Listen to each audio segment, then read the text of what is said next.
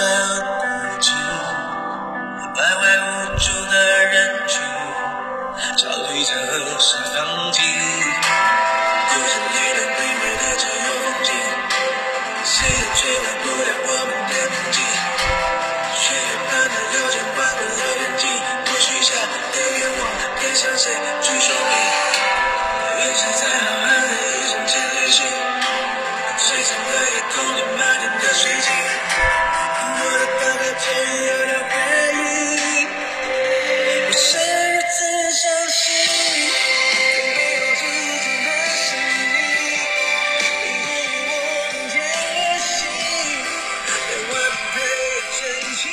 开场曲，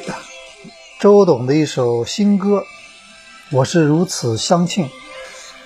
我看了一眼啊，这首歌的作词依然是我们非常熟悉的方文山。呃，周董的很多歌啊，周杰伦的很多歌，很多金曲都是他作曲，然后方文山作词。这首歌我觉得也比较好听，而且关键是词确实写的呢很有诗歌的感觉。呃，他们俩也是黄金组合很多年了啊。你看这个歌词里面，鸟群离开了森林，整座天空很灰心，感觉啊，你看形容整座天空很灰心，蝴蝶不再被吸引，玫瑰盛开的很安静，远方的风雨不停，城市苍白而孤寂，很有味道啊。这个我觉得不管它好不好听，但我觉得歌词呢，整个的配合呢还是相当不错的。呃，今天又是星期二，咱们的一言既出，我们的这个节目又跟大家见面。我们一言既出呢，其实陪大家走过了这么长时间了，确实时间很长了。大家一看期数就知道时间非常长了。呃，我觉得我这人还挺善于坚持的啊，因为现在很多朋友了做事情都凭着三分钟的热度，我觉得我还是比较有这个定性的，能把一件事情做很久。你看我做这个足球这这个媒体这个啊，从这个大学毕业到现在就没有离开过。哎，我觉得这一开始可能很多时候有很多的这种转行的机会。我们这个行业里面，尤其媒体行业，到后来转行的人是非常多的。但是呢，我还是觉得这个做自己比较喜欢做的事儿啊。假设同时啊，与此同时呢，假如你这个。呃，也能基本满足你的生活的现实的这种，就是咱们说物质的需求，其实是一件蛮幸福的事情了。呃，当然了，关键看你这个物质的需求呢，你是怎么样一个需求啊？你是不是有很多，呃，就是说很大的目标？那如果你正常只是想一有一个比较舒舒服的生活的话，那我觉得应该是可以的啊，应该是基本可以满足。咱们今天一言既出呢，其实我们今天节目啊开头放了首歌，我倒是当时放的时候只是认为这首歌呢挺好听的，而且呢它是周杰伦和方文山的又一次合作，但是我就想到一个话题啊，就是他们两个我们都知道是一个一对黄金组合，所以引发了一个讨论什么呢？因为平时有很多朋友经常给我发私信，他们生活中感情中。包括很多时候遇到了一些问题，会咨询你，希望你能给出一个建议。呃，我也能理解啊，确实在年轻时候呢，我们现在过来人了，我们可能看很多事情都会有一个答案。但是你你呢，这个时间这件事情是这样的，当你没有走过这段路的时候呢，你可能很多道理，你很多窗户纸你就是捅不破，很多事情你就是想不明白，你就是没法拿得起放得下，对吧？万一有一天积累了，就像训练一样，当你的生活对你的训练啊，如果“训练”这个词准确的话，它其实是一种锤炼，一种磨练。当生活对你的不断操练呢，让你最后好了，终于呢，让你积累了很多量变，完成质变的时候呢，你忽然心态就放得很平了，就可以很平静的去面对很多事情了。呃，所以我们也。想到一个问题就是什么呢？比如说，很有些朋友也问我说：“我我现在要找一个，我现在要找对象啊，因为虽然咱们社会现在很多人不断的说啊，这个单身也挺好或者怎么，我觉得啊，没有遇到合适的之前，单身的确也挺好，也不错。你把自己做的更好，你让自己的段位不断的上升，你让自己各方面更加出色，这样如果真的遇到喜欢的人的话，他可能也会选择你。就是你有的时候就要珍惜，没有遇到合适的那个另一半的时候，你就要去，你就要去把自己做得更好。当然了，我觉得这个社会上每一个人，我认为全世界不管大家是哪个国家，你你是什么意识形态，但是我觉得到后来，你看两个人一男一女这种搭配的生活，永远是一个主流的一个生活方式。你你你看，而且我我我注意观察了很多，这这其实不用注意观察，这大家自自己平时一琢磨就发现了。就是说，不管你有钱没钱，有很多人说，哎，我有钱了我就用不着了。你看很多人那么有钱。按理说他的钱，你要说你要说用买的话，他可以，他的钱可以让就什么都可以买到了，但是他还是会选择一个伴侣在自己身边。我说的没错吧？而且不管他在哪个国家，他在哪个年纪，哪怕五十六十怎么样，四十什么，你看，不管他信什么宗教，他怎么样，但是他最后他还是会选择一个人做伴侣，就说明这个其实是一个一个大多数人的选择。所以我觉得啊，就是我们也不用太偏激，觉得啊用不着一个人也挺好，一个人是挺好。但是如果遇到合适，你会发现啊，其实呃有一个伴侣也不错。所以好多朋友就给我发私信问我说，我到底我们到底应该怎么找个怎么样的伴侣呢？他说我们有些朋友就跟我说，他说呢说你应该找一个互补的，他就举自己做例子嘛。他说我遇到一个人，他说我是那种特别。呃，比如他说我是那种特别勤快的人，我特别努力，但是对方是那种比较懒散的人，然后有人就跟我说，你们俩很合适嘛？你看你们俩互补嘛？他你很勤快，他很懒散，你们俩是互补嘛？然后，所以我当时我所以我觉得今天我有必要在节目里啊跟大家说一下，我觉得我们真的不要不要歪曲理解了所谓的互补。就这件事情呢，我觉得，我觉得想利用今天节目，大家也提醒一下，你们不要，就是特别是那些有一身毛病的人，有很多不好的习惯的人，你不要总拿自己的习惯当做你的萌点，当做你可爱的地方，然后你会觉得，哎，我不用改我的习惯嘛，反正会有人跟我互补的，你不要这么认为。对吧？就像我们刚刚说的一样，方文山和周杰伦的风，这个这个风，这个配合组合是一个黄金组合，不是因为方文山有很多缺缺点，只是因为他们的风格，他们的艺术风格。方文山的词，他在这方面他到了一个极致，他在这种把古诗词这种风格，骨子里面这种呃诗歌的风格，转化为现代的这种歌词的这个。这这方面以及周杰伦的这种咱们说的一点蓝调爵士，现在现就现在这种流行的爵士这种这种调调，他们之间，而且他们还很多东西都是契合的，所以他们能成为黄金组合。不是认为方文不是不不代表什么方文山的东西，他就他就有很多缺点，所以他要等着周杰伦来给他做做互补。你们一定要记住，最好的互补是一种什么呢？是一种。就是一种两人优点的互补，而不是说什么呢？现在很多人外面聊，我就发现有很多人就有这个毛病。一个是现在大家聊星座聊的太多了后，有个什么后果啊？我一直跟你说，星座这玩意儿挺害人的。说说玩玩，聊就是就是大家聊聊天可以啊，但是我意思你千万别当真了，因为星座会让你对自己的缺点心安理得。我一直跟很多人说，我说星星座咱们聊聊天可以，咱们作为没话找话的话题可以。没问题，大家暖场子的话题是非常好，但是你可千万别当真啊！你可千万别觉得星座最大问题在于什么？比如说，好有些星座，他告诉你这射手座很花心，然后很多是人就说我是射手座，所以我就可以花心，我就可以到处耍流氓，对吧？然后说这个什么星座，他是他是那个什么是就什么巨蟹座是女的很居家型。好了，一个女孩子明明是。有很大的才华，他就说：“哎，我是巨蟹座，哎，我就，我就，我就，对吧？我就不要有什么那个大的抱负了，我就不要去做什么事儿，不要有什么追求了，我就混混日子算了。因为我是巨蟹座。还有人就是双是说是双子座，哎，说是双鱼座，是天秤座，他就说：哎，我这星座我就该很纠结，所以我遇到的事情我更加纠结了，我纠结的心安理得。我觉得我因为这个星座，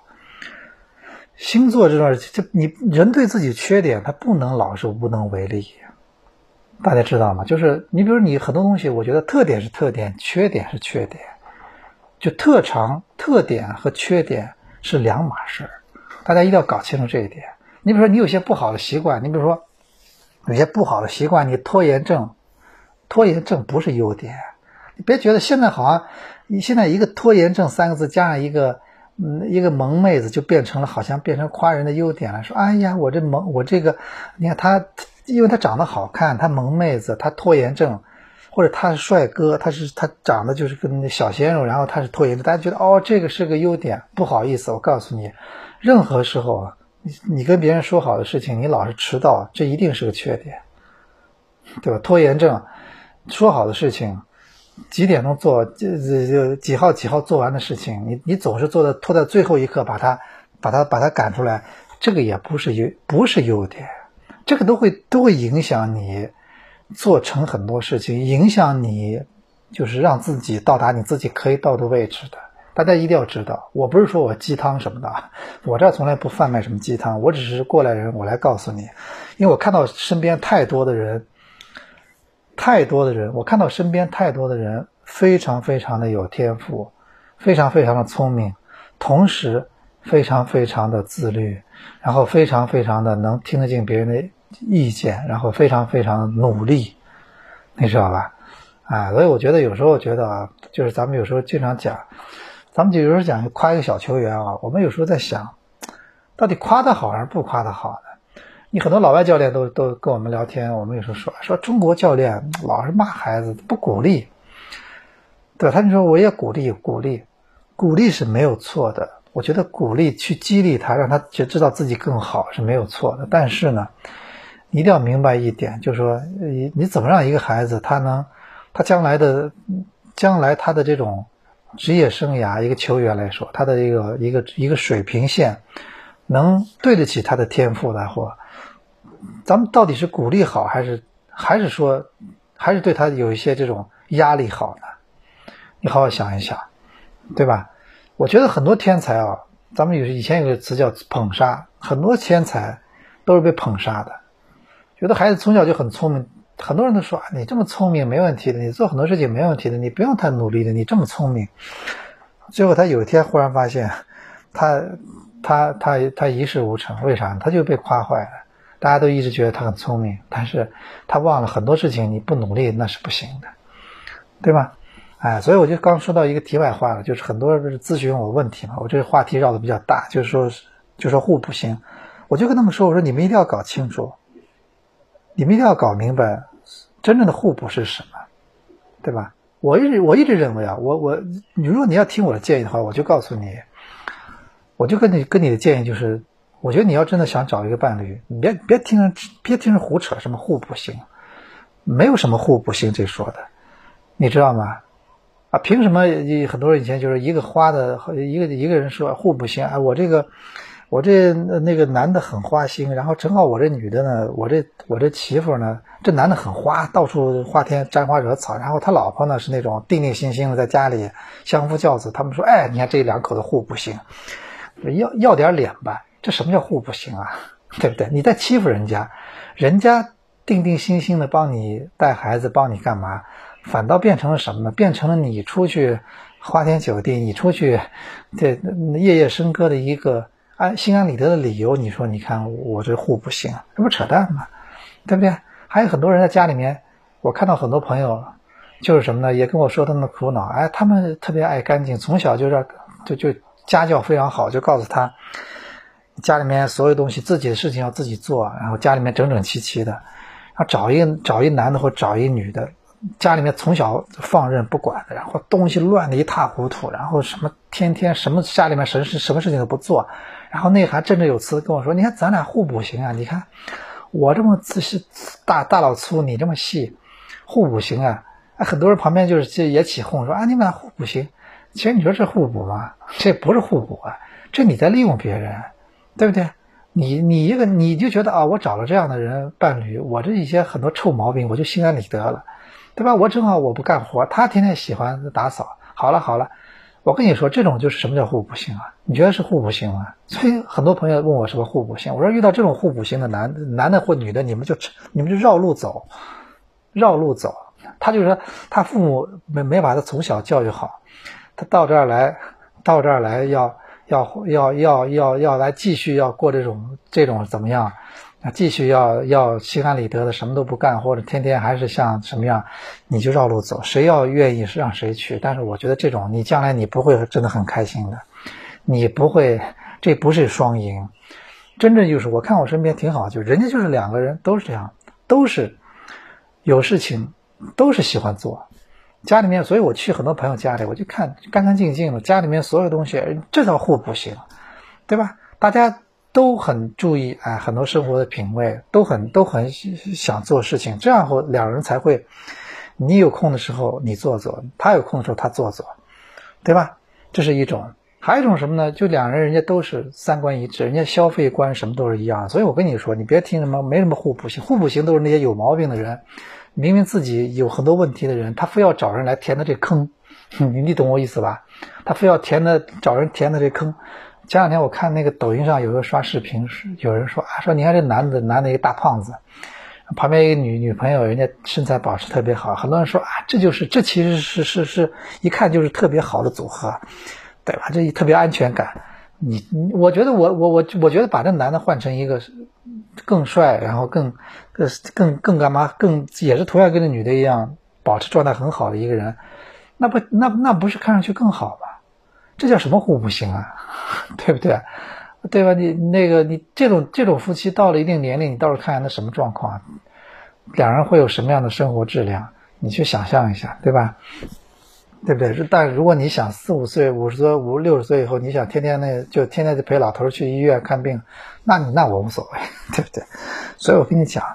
三观一致是放在第一位的，没有什么什么所谓的互补。那互补只是一种分，我觉得我我觉得啊，相对而言，我觉得准确的形容词是一个分工，就两个人都要愿意去做事情，都要愿意去，优点其实有时候可以互补，但不代表什么呢？他有很多毛病，他找别人来填他的坑，这个就像一后卫一样，有一个就像我以前跟很多人聊天，他们说最好的中后卫组合，也说到了要风格要比较搭一点。但是，但是很多人说啊，说那个一个冒一个比较冒失，一个比较稳，你们真的觉得这样的后卫组合就就很好吗？那恐怕也不是吧，对不对？对吧？那恐怕也不是吧？那有人一那那后卫就说，那我就永远就这样吧，我就永远就是，我就永远可以毛毛躁躁，反正有人替我补嘛，是这样的吗？并不是这样，那只能说有一个人是擅长出球，有一个人擅长去上去逼抢，有一个人头球好，有一个人脚底下好。人这叫互互补性啊，不代表一个毛躁，一个一个瞎踢，然后一个踢得好，然后就说那是叫人家都在拖着你踢，人家在带着你踢，你别觉得是互补性啊。就像我们说这个这个北京国安之前那个韩国外援叫金什么，就是那个不是在韩国说了一些话，不是当时引起了轩然大波嘛，还引起了这个咱们中国很多不高兴，他后来道歉了嘛，就是。他不是说到咱们他在北京国安踢球比较累嘛，就老是给别人补补补，所以我就告诉你，那么什么是互什么叫互补啊，对吧？没那么多互补，人家就是这是你要你把他一个人当两个人用，那他就其实骨子里面他觉得挺累的。好的后卫组合，真正去拿世界冠军后卫组合，他不是这样的，不是说我老一个人犯错误，另外人替你扛。所以今天啊，说这么多题外话。其实很多跟足球也是有关，很多跟生活还是有关。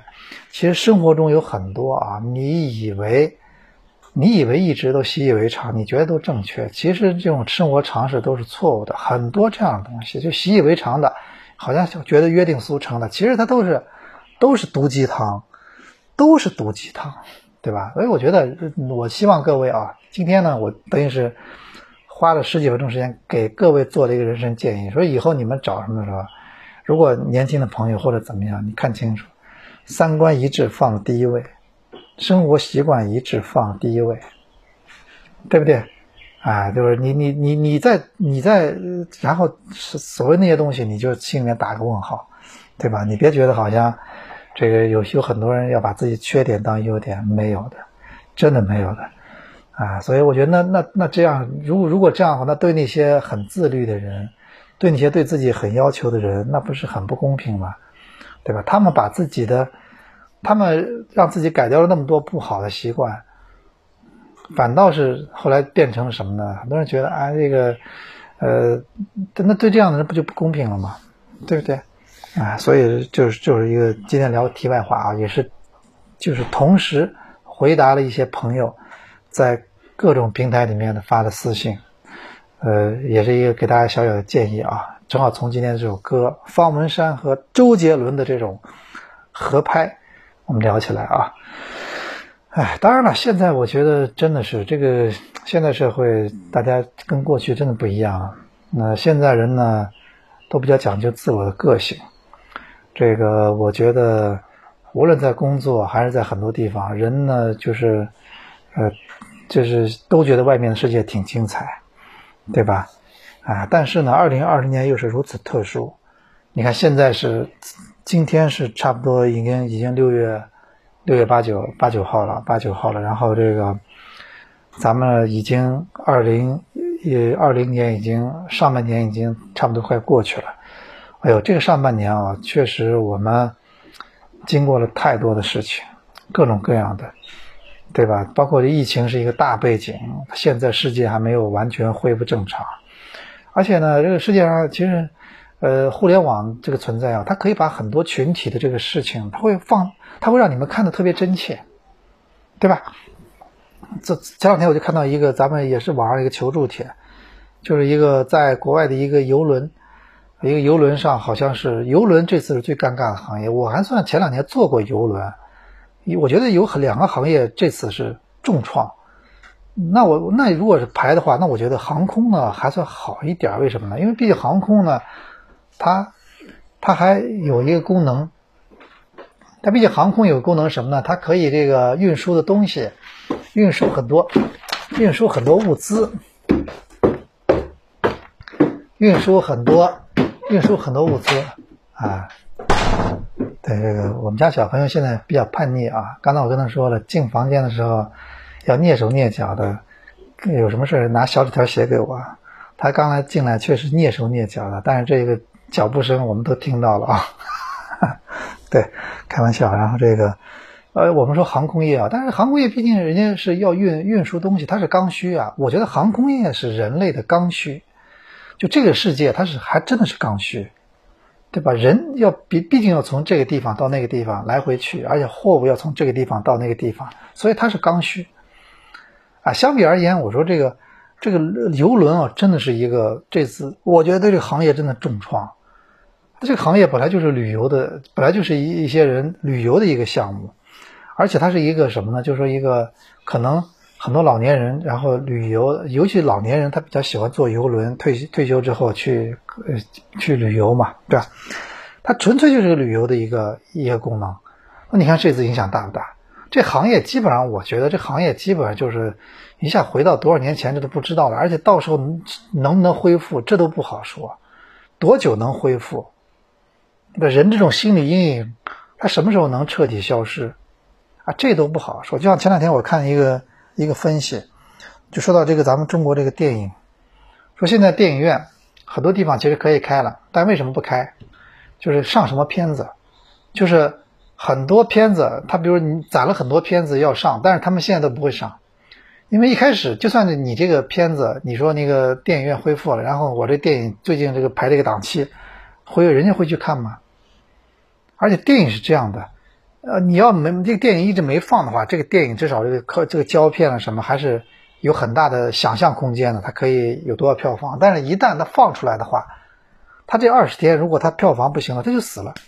这个电影的所有投资就打水，就彻底就打水漂了，就像见光死一样的感觉，对不对？所以，就现在就是问题什么呢？电影院就算恢复了，可能问题就是放什么片子，一开始放什么片子，谁来当这个炮灰？就说的不好听点，放这个谁在当的炮灰？你说现在足球吧，咱们都在讨论这个足球马上复工了嘛？但足球的复工我们很清楚，它没有观众的。足球比赛没有观众，它可能电视转播多少呢？有人看，然后它能弥补一些损失。那买买了转播权的这个机构，就算有点不情愿，他也得把转播费的一部分得付掉。但是不好意思，这个而且我们觉得足球比赛啊，一场足球比赛，很多时候他可能更多的观众是通过电视转播看的嘛，对不对？毕竟现场就那么几万人，一个电影不一样，电影一出来后，它主要的收入就来自于在电影院里面去看电影的产生的这个费用，这个门票这个票的钱。他他后期如果有什么 VCD 或者他在电影频道放，的确他也有，他也会有这个回收的这个呃这个钱收入，但是跟影院的票房是不能比的，对吧？所以你看，我们也说这个，你看这电影业现在的问题来了，所以我当时也想嘛，我说要么就咱们放点老片子，最近就放点老片子，反正愿意看的人就去看老电影。很多老电影现在放出来，我觉得还是有人看的。我就这么跟你说，《拯救大兵瑞恩》，你现在放电影院看，我就不信没人去看。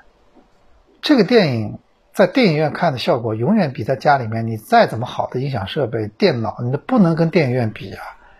很多片子你在电影院再放一遍，当然放一遍是不是要花钱？是不是还要付多少拷贝费？我们不懂啊，我们不懂这行业。但是我在想，对，现在唯一办法就是什么？就是你你在你在老电影在放啊。新电影都不愿意做炮灰，那就老电影再做再做一遍炮灰呗，对吧？哎，所以我觉得现在啊，你看很多行业它它其实这个恢复起来是要花很长时间的。我们今年不知不觉已经二二零二零年的六月份了，这个这个世界并没有完全恢复，对吧？而且我都我觉得吧，咱们这个嗯每个人呢，其实能看到的世界呢，就是身边这么多啊，因为。啊，因为我们我们不能，因为这个世界是这样的，很多首先你表面看不出来，你表面看不出来，就像那个我们以前也是，很多表面你你根本根本根本就看不出来到底他到底的他到底的这种生活是怎么样的。你比如说我举例子啊，你现在认识一个同事，我我假假设你现在认识一个同事，他每天在你面前是一个一个状态，比如你的朋友，你的隔壁，你的张三，你的就是工位的隔壁叫张三。一个同事，他每天的状态什么样的？然后有一天忽然说，告诉你，你现在装一个，呃，你现在手机上有个软件，他可以每天把张三这一天做的所有事情都电影放给你看。我相信啊，你再怎么了解张三，当你连续看他一个礼拜之后，你都会觉得非常震惊的。我甚至觉得你都不会再愿意去看任何的其他的什么。你这这一个礼拜，如果这一个礼拜给你这个机会，你可以看到你的这个同事张三，他每天做的所有的事情，在单位、在家里、在所有地方，或者如果再有个小图，能把他脑子里面想什么东西，能在能在旁边投射一下，那我觉得他每天电脑看什么，他每天手机在看什么，全部让你看一遍，他不是满足人的偷窥欲望啊，就他会你你会你会觉得哦，原来他是这样的。对不对？就是我们这个对这个世界的了解啊，我觉得永远都是一个会有很多死角的。一个是大家都，一个是每人都有隐私，第二个什么呢？这个世界其实很多东西就表象和本质是完全不一样的。你不一样的，你你很多人你呃很多人的了解，你你真的花很多很多时间。倒不是我说窥探别人的隐私，有些人有些人的隐私，说实话，你看他生活也就这样，你不会意外。但大多数人其实很多人他是完全有有你是想不到的。啊，所以我的我想说什么，真真的，咱们对这世界了解呢，没那么没那么容易，没那么简单的啊。呃，这个今年反正我觉得上半年，不知道大家怎么样，反正我觉得是每个人都会做了很多自己从来没做过的事儿，对吗？我是这个从来没，嗯，从来没有，上半年确实也是，呃，也是确实。各种阶段是不一样的。最早我们在疫情最厉害的时候，我们也是每天在网上感受各种各样的事情。后来我们感受到国外的这很多疫情，然后感受到了很多这种这种时刻，人类很少的这种时刻的各种各种状态，对吧？那我觉得每个人也在这过程中也不断的挑战自己嘛，对吧？你看我，我觉得，我觉得我以前就跟大家说，我每年做的一件事情就是喜欢。每年去总结一下，我这一年到底做了哪些我从来没做过的事儿。今年很简单，我这我这直播带货，我们我们也是帮我们报社，因为我们我们这个单位了，我们东方体育日报、东体传媒，我们上半年因为受这个影响，体育还是影响比较大的，影响真的比较大的。然后呢，我们我们就那个做了很多转型嘛，然后我们就做了几场也直播带货啊，我觉得做的其实已经像模像样了。就是不像有些可能带货，就仅仅是帮别人去站一下，其他东西都不管。我们这个直播带货是完全就是我我相信是一个完全的生态链，就是我们自己会发货，自己会上链接，然后自己会负责售后，然后自己会选择商品，就完全这个这个整个这个一套操作下来啊，我们其实而且我们每次签好几个合同，不同的供应商的合同，有的是我们。呃，采购的合同，有的是属于代销的合同，有的是属于这个，呃，就是是挂对方的链接。比如上次我们不是直播上礼拜六六月六号，我们不是有口罩嘛？口罩的时候，我们挂的链接是什么呢？是那个，因为口罩是属于比较特殊的物资，是是挂的外部链接，那还回头一些结算。所以我觉得就是，然后两次，第一次我们也没底，但后来我们就知道了，其实销售很多东西是一样的，就是安利给大家嘛，而且就是。很很很，我觉得我还是觉得那那点啊，就是我我觉得我们现在原则就是什么呢？我们还是给大家推荐我们熟悉的东西。因为这次我们有一个杯子，我我不知道，我因为那天晚上那天晚上，因为我们第一批做了五百个，全部卖光嘛，全部被抢光。那五十八块包邮那个申花的马克杯，其实这个杯子我是参与其中的一些设计的，就是本来的杯子有一个有一个底板，就有一个是以前出的一个老款的，然后我这次。觉得那个不太满意，我加了些新的元素进去，变成了个定制版，比如加了红口，加了二零二零，对吧？啊，加了二零二零，然后还有一些调整，比如上海的天际线，我们根据现上海不断发生的这个变化，我们也做了一些调整。然后呢，呃，就是对我我在我们现在不是又又又又那个预又是就是很多朋友后来那天晚上又预预约嘛预定嘛，所以我们又加了一批。以后，我不知道以后的节目中有机会跟大家也是，我看能不能作为福利啊，我自己采购，我自己买一批，到时候到时候给大家到时候怎么样一下，我到时候看情况有没有，因为等段时间了。我只是觉得什么，你看这整个的过程，我觉得就是一个全新的挑战。虽然过程是很累，很多事情从来没做过的事情做的时候绝对是告别自己的舒适区，但是你也会觉得。啊，这通过这次这个，要不是因为有着疫情，我们也不会去做这个转型。但目前看来，其实说不定就是你的新的机会，都是有可能的。但是，我们不会离离开体育的。比如说，我在安利的很多东西啊，我觉得我对他首先对他了解，对他了解，啊，我觉得就到后来，我觉得我反正会跟自己啊，我下次我还我还是觉得我们会根据自己的对很多器器物的这种兴趣点，我会给大家做一些。做一些这种，做一些这种定制啊，到时候我们再说了。但是当然了，我觉得最近关键是媒体没有什么特别多的，因为体育毕竟是要跟比赛有关的，对吧？最近我们都都回顾，我们都回顾的挺多的了。啊，那个我看五星足球里有个节目，我挺喜欢看，就是每礼拜一次，就是回顾那个，呃，从九三年回顾到二零零三年，每一年一个怀旧，哎，挺好的。每开头一首歌。开头一首当年的比较流行的歌，加上一个当年应该是比较火的一个电影，然后再结合当时的城市、当时的生活，有这种高大上，也有很多草根的事情。我觉得那个片子让我印象特别深，觉得也是不是说我们怀旧就老了，是因为我们觉得过去的路啊走过来，觉得哎，这确实也不容易，这么一步步走过来的，对吧？呃，以前有个电影叫什么叫那个。叫《云上的日子》，这个是一个法国电影啊，呃，其中呢里面有好几段小故事组成的，其中有苏菲玛索，也有很多大明星。然后这电影里面就有一就一有一个主人公就曾经讲过一个故事，呃，前面其中有一个桥一个片段就是那个那个男的在马路上呢，在巴黎街头的咖啡馆里，有一个女的上来跟他讲一个故事，就说呃以前他们在墨西哥跟着墨西哥当地的人呢。往山上去运输东西，背着东西运输，然后没走一会儿呢，那墨西哥的人当地人就要停下来，然后他们就觉得特别好奇，就觉得时间赶不及，就问你们为什么要停下来，怎么样？后来那墨西哥当地人解释说，我们要停下来，让我们的灵魂能追上我们的脚步。哎，你看这句话，其实那我觉得你想想看，它还是很特别有意思的，对不对？就偶尔有时候怀怀旧呢。就是把那个人的，就是很多纵向的东西回忆一下呢，也可以让你，就等于让你稍微灵魂休息一下啊，回顾一下我我走过的路，我稍微盘点一下，我接下去要往哪里走，对不对？我接下去往哪里走？所以我觉得这个也是一个啊，也是一个就是说感慨吧，因为这是非常特殊的一个时期。这个时期其实我相信还是一定会过去的，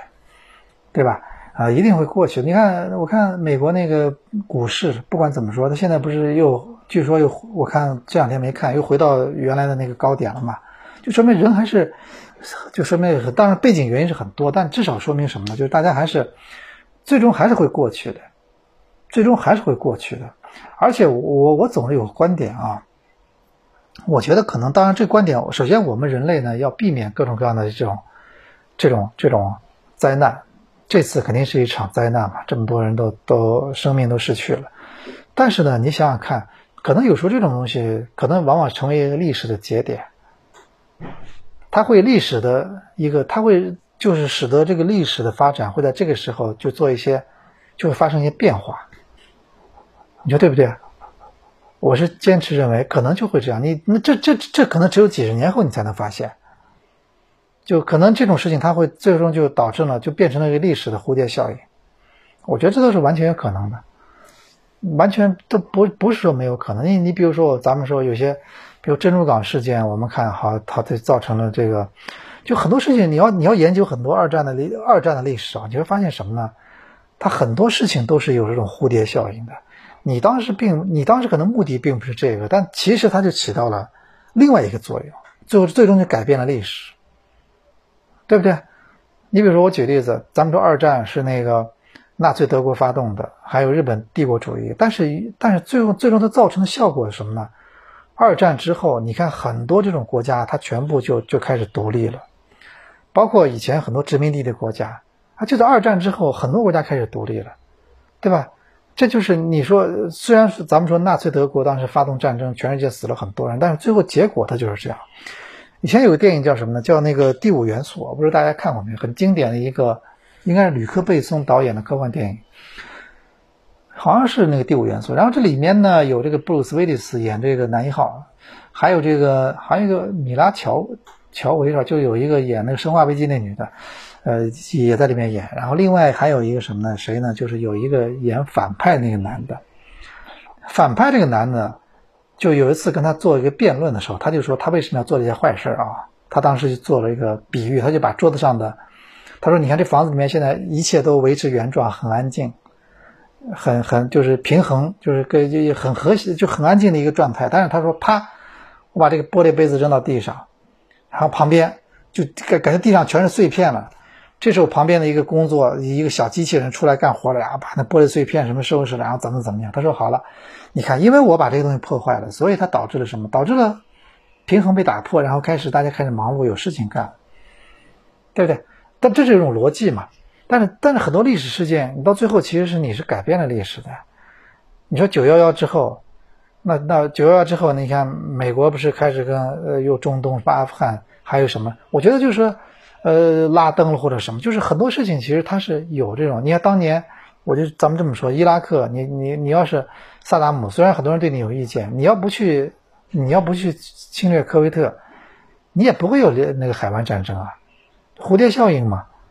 对吧？还有我说最一个一个，我一直跟大家说，我研究战争这个历史的一些很细微的蝴蝶效应。你看那个，咱们上次去年不有个电影叫那个什么叫那个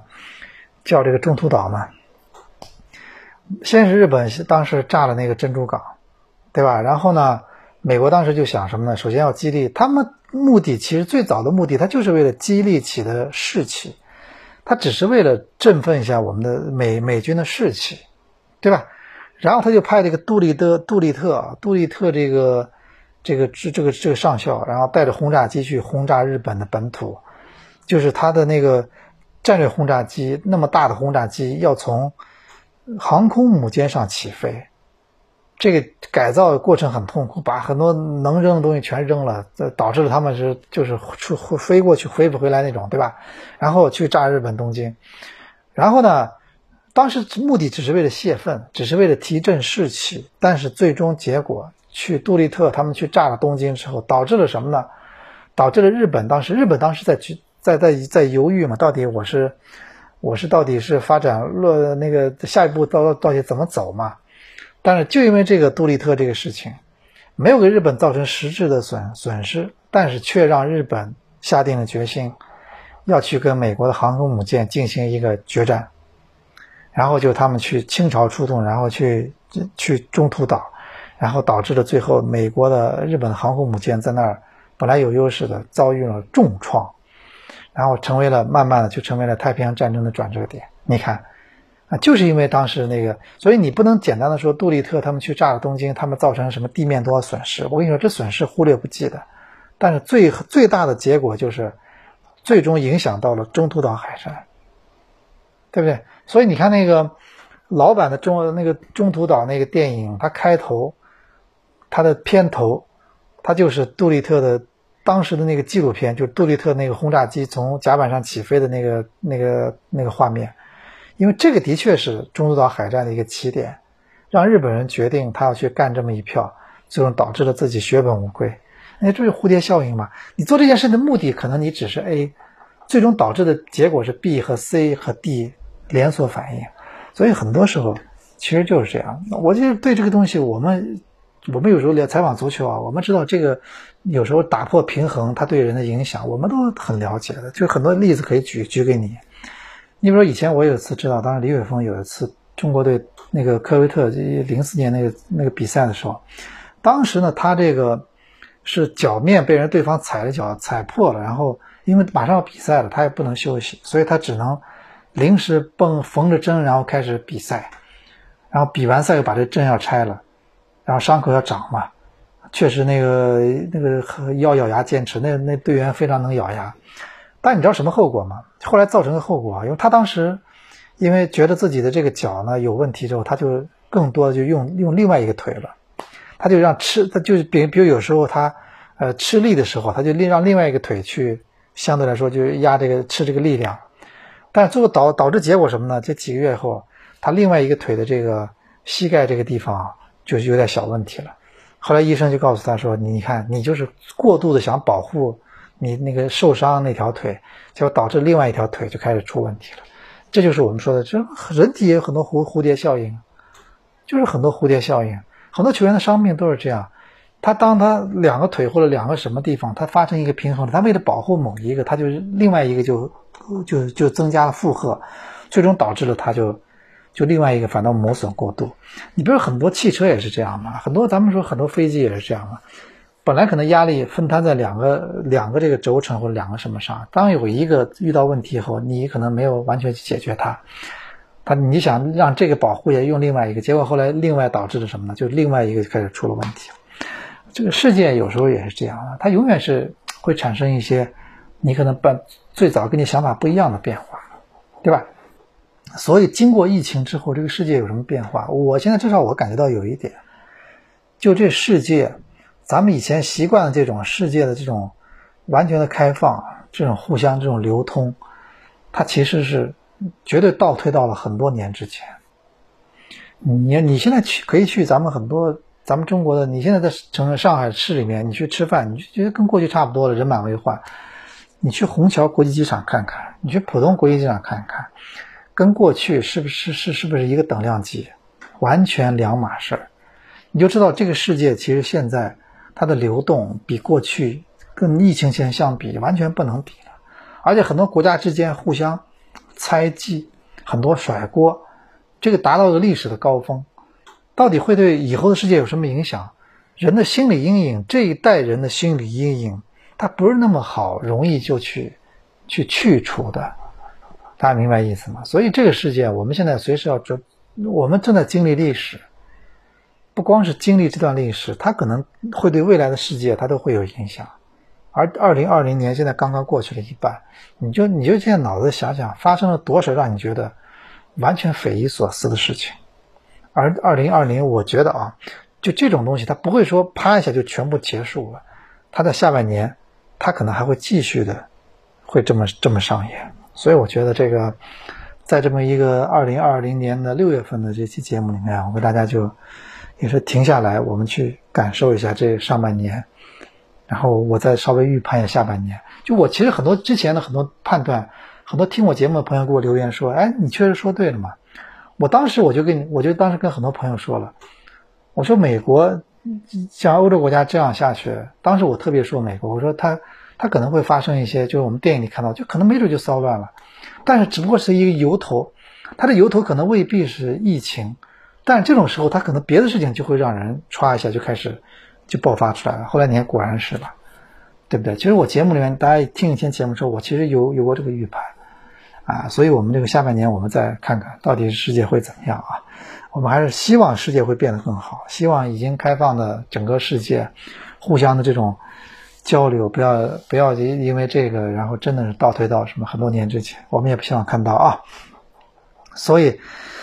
以上就是咱们差不多就是我们这一期的这个一言既出啊，然后还是把这首歌找出来，给大家再放一放这首歌啊。确实比较好听，然后我们下期节目下礼拜二我们再见。